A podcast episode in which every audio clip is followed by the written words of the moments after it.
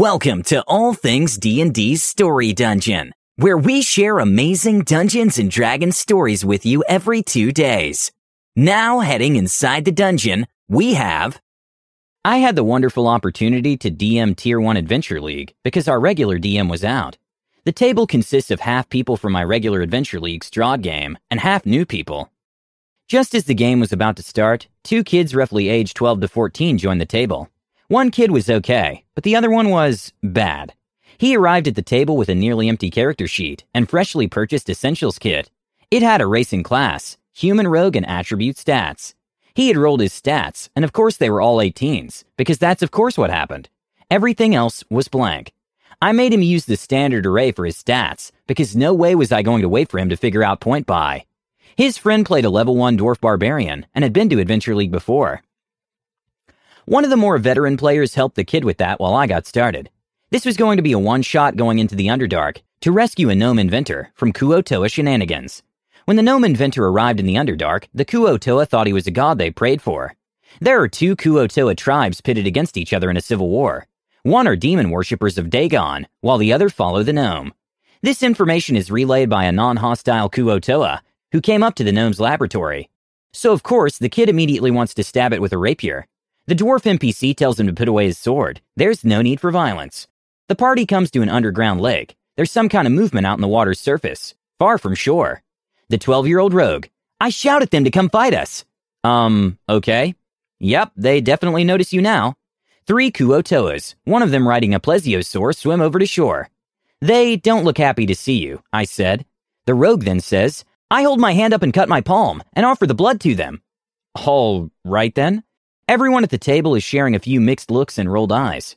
I check the module notes, and what do you know? There's actually something in here about that. Yeah, so they interpret that as a blood sacrifice to their demon lord. Sweet, the kid says with a little fist pump. They start attacking everyone else. Roll for initiative. The battle commences. Everyone starts attacking, except of course for the kid rogue. It's now his turn. Okay, kid, it's your turn. What do you do? I want to cut off more of my flesh as sacrifices to the demons. Okay, if you do that, you'll take 1d4 damage. Doesn't seem to bother the kid. So he cuts off parts of his arm and takes 4 damage. The next player resumes battle, scores a hit on a Kuo-toa. Everyone else is fighting except for the kid. His turn comes back around. Again, I ask, What do you do, kid? I squeeze my hand so more blood comes out. If you're feeling gross, imagine being there in person. Okay, take 1d4 more damage. The kid takes another 3 damage. Everyone else does their actions, and then it's the kid's turn again. At this point, I didn't even want to ask him the question. I was dreading it. But here we go again. Okay, what do you want to do? I want to push the dwarf barbarian. I made them do a modified grapple check to see if he pushes over his friend. Kid rogue fails. Barbarian's turn. I want to push the rogue. Of course, the barbarian succeeds in that, and he pushes the rogue into the lake. The rogue is attacked by swimming Kuo-toas and is knocked out. The rest of the party kills the Kuo-toas. And the sad plesiosaur swims away, because I didn't want to wait for them to whittle down at 65 hit points. The party cleric heals the rogue back to full HP. During the battle, the plesiosaur riding Kuo-toa used its spear as an arcane focus to cast spells. The rogue thinks it's magical and asks the wizard to cast Identify on it. I like being honest, and if it was magic, I would have told him, but it wasn't. It's just a spear. The Kuo-toa used it as an arcane focus for spellcasting. I take it anyway, he said. Whatever. The rest of the party builds makeshift rafts out of giant mushroom caps, because it's the Underdark. They sail across the lake and see a Kuo-toa city on the far shore. As you raft across the lake, you hear the baleful, sorrowing moans of a prehistoric sea creature, mourning the loss of its owner, coming from the water, I described. I want to tame the plesiosaur, the rogue said. No, this ain't Ark Survival Evolved.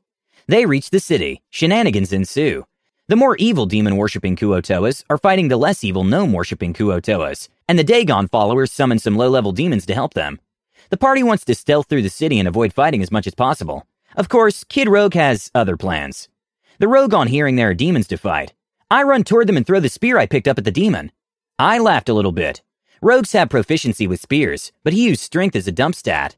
Okay, so you stabbed the spear at the demon. How much damage did you do? I asked. Two.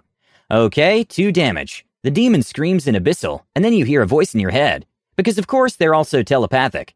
The demon says, Foolish mortal, you have signed your death warrant. I roll for damage. I just want to briefly clarify that as much as I wanted to kill the kid's character, I wouldn't lie about the roll. But conveniently, I didn't have to, because the universe also wanted to kill the kid's character. Freaking crit. 4d6 plus 2 damage later. Okay, I'm unconscious, which is fine. My mom is picking me up now. And he left. Because of his shenanigans, I had to cut out a whole page of the module, which was about 8 pages long, and fast forward to the boss fight. There was about an hour left before the store closed at this point, and we finished about 15 minutes before the store closed.